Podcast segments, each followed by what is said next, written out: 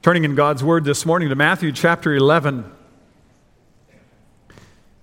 Matthew chapter 11, we looked at John the Baptist briefly last week when we heard of his message concerning repentance. He said, Repent, for the kingdom of heaven is at hand, and the axe is at the root of the trees. He said that the one is coming who will remove the chaff and clear the threshing floor. The one coming comes with his winnowing fork in his hand. He will clear his threshing floor and gather his wheat into the barn. The chaff he will burn with unquenchable fire. This message of, of John the Baptist, he had a, an intention uh, or, or an expectation that Christ would come and bring immediate judgment. And when we think of all of this, we try to connect our expectations with the gifts that God gives. This morning, I want us to think about that a little bit. When we come to this time of year, we think about God's gifts to us. Some of those gifts that we draw out of Matthew 11 this morning are uh, before us. Jesus said of John that he was the Elijah who was to come, who announced the arrival of the king. And he preached that message, and he preached that message of of repentance. He spoke uh, of the sins that were taking place in society, and it led to his imprisonment. And so we want to think about uh, how we proclaim faithfully yet, uh, though it may bring unexpected results, contrary to our expectations. Reading from God's Word then this morning, Matthew chapter 11, starting in verse 2. Now, when John heard from prison about the deeds of the Christ, he sent word by his disciples. And he said and said to him, "Are you the one who is to come, or shall we look for another?" And Jesus answered them, "Go and tell John what you hear and see. The blind receive their sight and the lame walk, lepers are cleansed and the deaf hear and the dead are raised up and the poor have good news preached to them. And blessed is the one who is not offended by me." As they, John's disciples, went away, Jesus began to speak to the crowds concerning John. What did you go out into the wilderness to see? A reed shaken by the wind? What then did you go out to see? A man dressed in soft clothing? Behold, those who wear soft clothing are in kings' houses. What then did you go out to see? A prophet? Yes, I tell you, and more than a prophet. This is he of whom it is written Behold, I send my messenger before your face, who will prepare your way before you. Truly, I say to you, among those born of women, there has arisen no one greater than John the Baptist. Yet, the one who is least in the kingdom of heaven is greater than he. This is the word of God. May add his blessing to the reading and proclamation of it this morning. Dear people of God, as we think about John the Baptist and his role of messenger before the Lord Jesus Christ, we see one who's confused by perhaps his own, his own expectations, his own ideas of who this Messiah would be. He's pronouncing judgment. He's pronouncing that this one to come, he's proclaiming that this one to come is going to separate the wheat from the chaff. Now he's in prison and he's trying to understand what's going on. And perhaps that's true of you when you look around. You think, what is going on? If God is true to his word, what is, when is this all going to take place? How long will this world endure before the Lord Jesus Christ returns? We think about the gospel going out. And it leads us to wonder when will this age come to an end? When will Christ return? Well, a searching heart is that first of the gifts I want to look at with you this morning. The searching heart. We, the title of the sermon, The Greatest Gifts, plural. There are many more than, than we're going to look at this morning, but these are just a few from Matthew 11. That searching heart is a gift from God. To have an eye for Christ's return, to have an eye for his certain return and for the establishment of his kingdom enables us, as the Catechism says, to be patient in adversity, to be grateful in prosperity, and to be confident in God the Father that this is going to be established. This plan of God's is going to be established. Now, we have the New Testament. We're going to see that in just a moment under the second point, and that helps us understand things. John is still searching, trying to understand what's going on. He had great expectations for Jesus, but he didn't understand Jesus' process, his timing. Maybe there are expectations put upon you and you don't meet up to those expectations. Perhaps there are expectations that you have for other people. Children, we hear about it often in the athletic world today when we hear of those with great expectations, according to the scouting reports and all the rest, that this person didn't meet up to expectations and they're called the great bust or the, the great flop or the failure. They haven't measured up to expectations. Jesus is no failure. He is no flop. But John is, con- is, confused. He's perplexed about what's going on. John's been, or Jesus has, has been on the scene very long, but John, along with most of the Jews, had high expectations. Further, John grew up with a certain prophecy that uh, uh, hanging over his head, as it were. You remember what his father had prophesied in Luke chapter 1 that he would go before the one who was the Most High, the Lord. Listen to what Luke 1 says His father prophesied this about his son, John You, child, will be called the prophet of the Most High. You will go before the Lord to prepare his ways. John, no doubt, heard this growing up. Well, there was a prophecy that your father gave as you were uh, at your time of your birth, and he likely thought of the expectations upon him. Well, what am I, what am I to do? How am I going to prepare for that? And he was obviously a, a man committed, a man set apart, holy unto the Lord, in the wilderness, proclaiming the coming of the Lord Jesus Christ, taking upon himself that mantle. And yet, as he pronounces the coming of the Messiah, there's probably, as he pronounces that Jesus is that Messiah, there are probably some saying, Is this the prophet? And is this the Messiah? Because the prophet is pronouncing to us this Messiah who has no great majesty to attract us to him. He's not very powerful, he's not in high places. He's in the wilderness proclaiming, Repent, for the kingdom of heaven is at hand. Not exactly what we were expecting from the prophet who precedes and then the Messiah to come. And John himself is saying, I have, there are big expectations. I'm pronouncing you the Messiah, Jesus. You need to, to make this proclamation something worth listening to. And John is searching. He's wondering what is, what is going on? He expected Jesus to immediately judge the enemies of God's people, and the, the people of God did too. They wanted this Messiah to come and be that judge. And yet, here is John, now in prison, verse 2 tells us. And he hears reports of Jesus' power and of his healing, and yet Jesus is not doing anything to deliver the people, least of all to deliver him. And he's, he's led to ask through his disciples, Are you the one to come, or should we look for another? There were great expectations placed on him, and he had great expectations for the Lord Jesus. And when Lord Jesus was not fulfilling those, he himself felt a little conflicted. How about you this morning? When you pronounce the Lord Jesus Christ to your unbelieving neighbor, to your coworker, to your fellow student, and you say, Jesus has come, he's gone into heaven, and he's returning again, and he's going to make all things new. In fact, he's even reigning now. And people look around, they go, Really? Well, then I'm not sure he's the Savior I'm looking for. I'm not sure that he's as powerful as you say he is. I mean, look at this place. And do you then say, yeah, what gives? Lord, when is this going to all take place?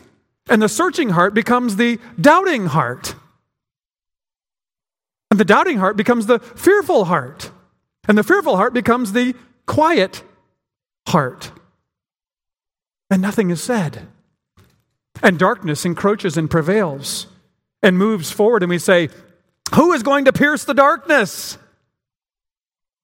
And God says, I will send forth my son. And Jesus says, And you will be equipped and empowered to be my witnesses.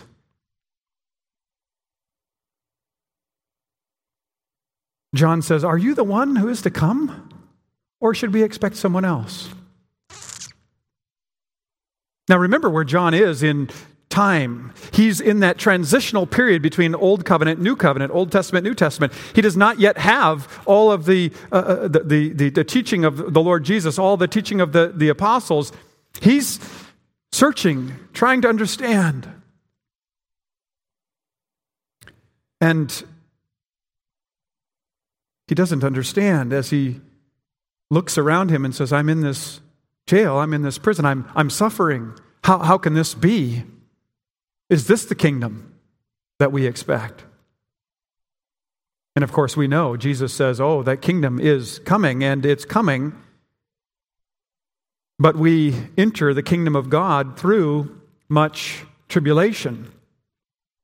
You see, as we search the scriptures, we start to understand that this all fits into God's plan. It's part of His plan. It leads us to look to Him, to recognize our weakness, that we cannot bring in the kingdom on our own, but that this kingdom is also not a particular political uh, uh power, but it is a transformation of heart and life.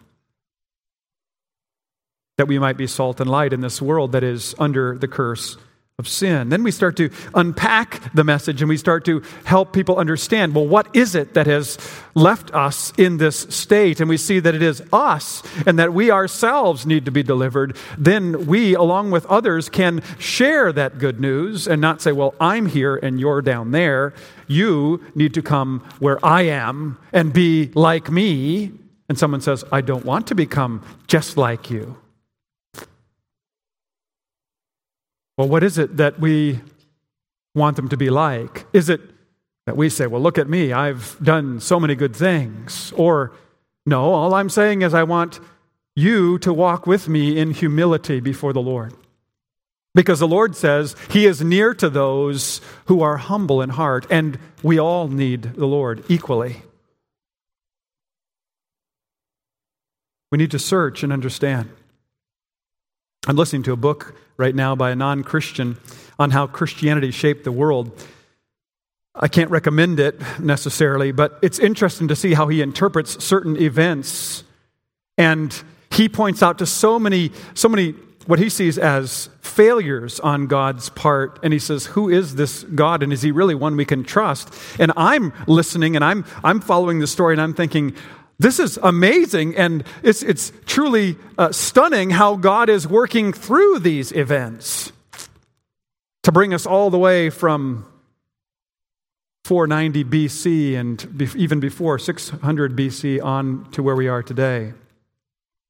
It's interesting, it's fascinating, it's unfortunate that he is not seeing God's sovereignty in it, but sees it rather as a reason to turn from God. It reminded me that while we proclaim Christ's victory, we, remem- we remember, as I've said, that through much tribulation we enter the kingdom of God. Brothers and sisters, thank God this Christmas season for every prompting that He gives you to search His Word, to search more for truth. That's a gift from the Lord, one that should not be squandered, one that should not be left wrapped but one that should be open. And pray for that desire to grow in you. We're blessed with another gift. Secondly, this morning, a clarifying word, the whole Word of God. What a gift. Without the New Testament, John struggled to understand the Old Testament prophecies about Jesus. He's looking around and saying, I, I don't, I don't understand. I, I'm not sure I, I understand how you're fulfilling prophecy. Maybe you'll receive a gift this Christmas and it'll have those words assembly required. And you need those instructions to know how things fit together. Well, most of us do, and some of us ignore those instructions, and the assembly never gets done. But the instructions from God's Word, the teaching from God's Word functions in that capacity, helping us to understand our story and how we fit into the story and how to make sense of this world in which we live and how God is advancing, how He has come, how He has opened the way, how He has delivered from sin and death and hell. We need the whole Bible. A.W. Tozer said it this way nothing less than a whole Bible can make a whole Christian. It was also said this way what is in the Old Testament concealed is in the New Testament revealed. We're blessed to have Old and New Testament. Without it, we would not understand, without the Old Testament, we would not understand all that Jesus came to fulfill, all those, those types and, and shadows in the Old Testament. And, and then we see Christ saying, I have fulfilled these things in his coming. So we see God's, God's multifaceted plan of redemption fulfilled in Christ. And the, without the New Testament, we would be left without an understanding of what Jesus accomplished. Alistair Begg puts it this way We find Christ in all the scriptures. In the Old Testament, he's predicted. In the Gospels, he's revealed. In Acts, he's preached. In the epistles, he's explained. And in Revelation, he's expected. So we need the whole scripture.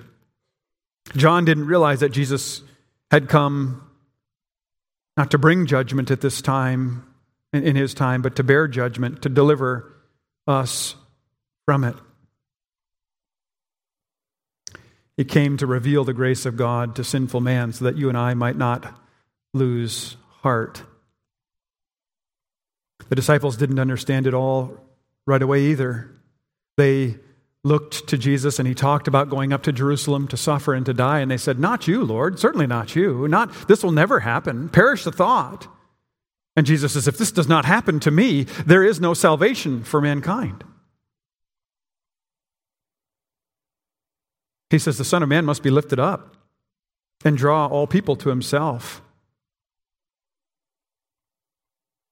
After the question from John, Jesus told his disciples to consider the Word of God for clarification, to go back to the Word, to search it, to consider it. And what he was doing, he acknowledges, was foretold by Isaiah the prophet. He says in verses 4 to 6 Go and tell John what you hear and see. The blind receive their sight, the lame walk, lepers are cleansed, and the deaf hear, and the dead are raised up, and the poor have good news preached to them. And blessed is the one who is not offended by me. Blessed is the one who is not uh, uh, turn, turned away, not seeing how I am fulfilling prophecy. Jesus was doing what the prophet Isaiah said the coming Messiah would do. John needed to recognize this, even if Jesus wasn't acting the way he wanted him to act. Though Jesus wasn't knocking down buildings and seeking to establish himself in the halls of politics in those days, he was coming in the power of the Lord. Listen to the words in Isaiah 35. The wilderness and the dry land shall be glad. The desert shall rejoice and blossom like the crocus. It shall blossom abundantly and rejoice with joy and singing. Jesus came into the wilderness. The glory of Lebanon, he says, shall be given to it. The majesty of Carmel and Sharon. They shall see the glory of the Lord, the majesty of our God. Strengthen the weak hands and make firm the feeble knees. Say to those who have an anxious heart, Be strong, fear not. Behold, your God will come with vengeance. With the recompense of God, he will come and save you. And the eyes of the blind shall be opened, and the ears of the deaf unstopped. They, then shall the lame man leap like a deer, and the tongue of the mute sing for joy.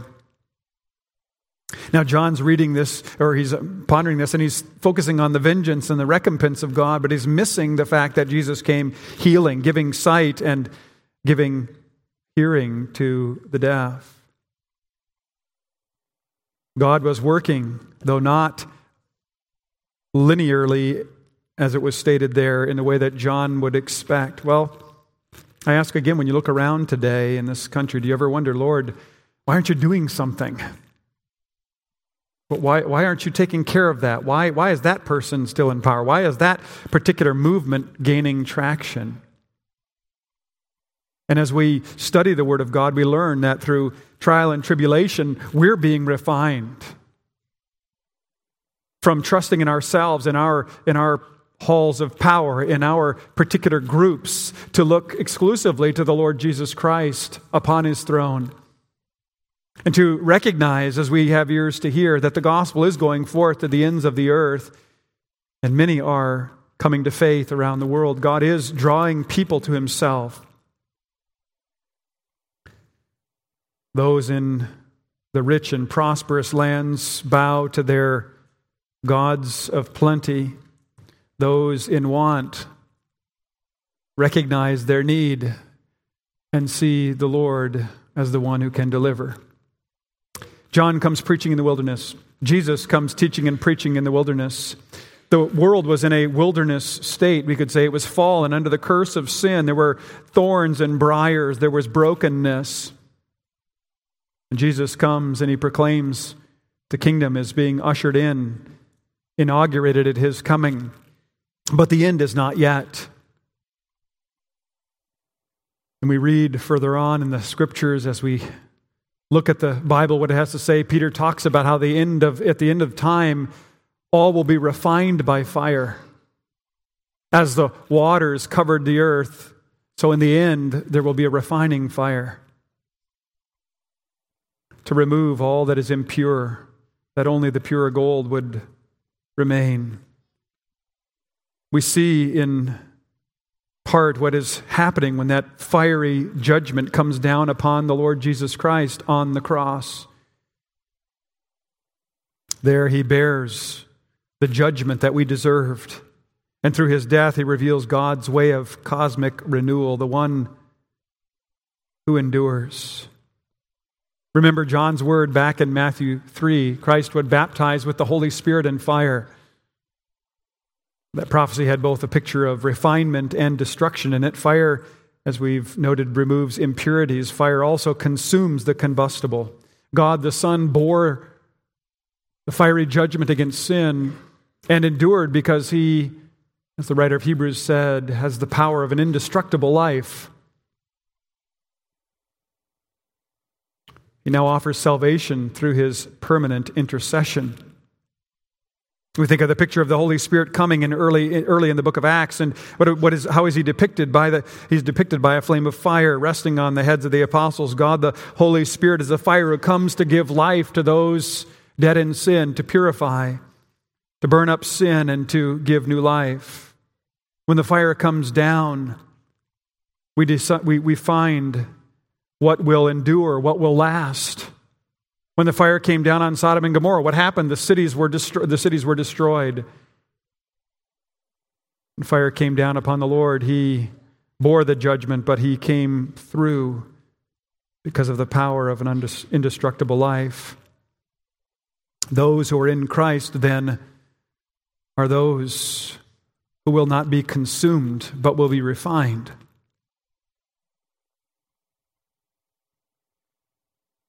Without Christ, we will be consumed. But in Him, there is forgiveness, there is life. Thanks be to God for His clarifying word, where He clarifies what is taking place in this world all the brokenness, all of the sadness as a result of sin, but the hope of the coming Lord Jesus Christ. And God saying clearly, over and over again that salvation is by grace, through faith, by grace alone, through faith alone, in Christ alone, such that no one can boast and say, Well, I've earned it. But also the opposite, the other end is true. No one can say, I'm so sinful as not to be savable. The Lord Jesus Christ has offered himself. His sacrifice is sufficient to cover all sin. Jesus declares of John that these are the words of a prophet. We don't have time to look at all the interplay there and all the rhetorical questions that he gives to the crowds that he's talking to. But what he's saying is the word of John is the word of a prophet, the one who has gone before him in fulfillment of Malachi 3, verse 1. Behold, I send my messenger before your face who will prepare your way before you. John was that one. He held a place of honor to announce the coming of the Messiah. Truly I say to you, Jesus says, among those born of women there has arisen no one greater than John the Baptist. A unique position, greater than Abraham, greater than Moses, greater than Joshua, or any other Old Testament figure. John saw God's Savior. But, Jesus goes on, yet the one who is least in the kingdom of heaven is greater than he. What could be better than the unique position that John held? Well, a position beyond the death and resurrection of Jesus Christ, position that has the whole Word of God and the Spirit's testimony, that we might see how salvation is secure. John didn't understand what Jesus had come to do. In this sense, we're more blessed, greater, if you will, because we live on the side of, this side of Jesus' death, empty tomb, and ascension. God has given you a privileged position that you might understand, that you might go forth and tell others of the truth, who Jesus is and what he's come to do. The gift of the Spirit. It's really the gift behind the other two. The gift, the person of the Holy Spirit. He has been given that you might search the Scriptures, that you might have God's very word, His clarifying word in its entirety, that you might know who Christ is and might believe upon Him. God's Spirit is a gift promised in the Old Testament, the gift of the new covenant, the new age, the Spirit who comes and fills us, his people, that we might be able to testify to God's salvation. John longed to see God's Savior. He looked, but he was still unsure. Are you the one, or should we look for someone else? He had the certain faith but the faith, uh, that one was coming, but the faith of the Old Testament saints still looking with questions like the Old Testament saints. What will he do? How will he come? He did not live to see Jesus' death and resurrection. He did not live to see the day when the Old Testament prophecy was fulfilled that the Spirit would be poured out on all people, that all would be testifying to the Lord Jesus Christ, to God's way of salvation. You and I are in privileged time. We search the Word, we see in the Word by the power of the Holy Spirit the Lord Jesus Christ, the one who is God's salvation. There had been 400 years of silence between Malachi and John the Baptist and the people. The religious leaders had built up a, a different expectation of the, who the Messiah would be. They were looking for a warrior soldier who would do battle with Israel's enemies. They were still looking and waiting for the Messiah to come. Indeed, there are many today still looking and waiting in celebration of Passover, many Jews still include an empty chair at the table of, for Elijah who is to come. That symbolism table there, a chair rather there for Elijah to come. And yet Jesus says in the next few verses, which Lord willing we'll look at next Sunday morning, he says, If you are willing to accept it, John is the Elijah to come. John was that one who spoke of the coming Messiah, and Christ is that one whom God has given for the forgiveness of our sins. God has given you a gift by placing you in this time, giving you His Spirit so that you might understand His scriptures. If you believe in the Lord Jesus Christ as Savior, thank the Lord for opening your eyes and your ears to the truth that saves. You have all that you'll ever need. Nothing more needs to be given, no other gifts but Jesus. Continue to give thanks to God for these gifts. His Spirit for a searching heart and for a clarifying word. J.C. Ryle says this The child who knows, who understands the story of the cross, possesses a key to religious knowledge which patriarchs and prophets never enjoyed. Think about that. Which patriarchs and prophets never enjoyed. God's given these great gifts to you so that you might know His greatest gift, the Lord Jesus Christ, who is the hope of God come into the world, that you might not perish, but that you might go forth confident unto everlasting life. Amen. Let's pray. Our Father in heaven, we thank you for these gifts. We thank you for your Spirit, for guiding us to understand. We know there are times where we don't fully understand, and yet we know enough. We know all that we need to know, that we can trust you fully, completely, and walk humbly, dependently before you as we search, as we look into your word, as your word points to Jesus. May it give us great joy.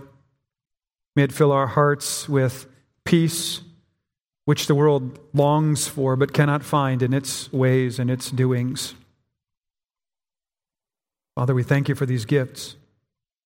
May we be grateful through this season as we think upon all that you have provided for us, above all, your Son, in whom we have life. Hear us, we pray, for his sake. Amen.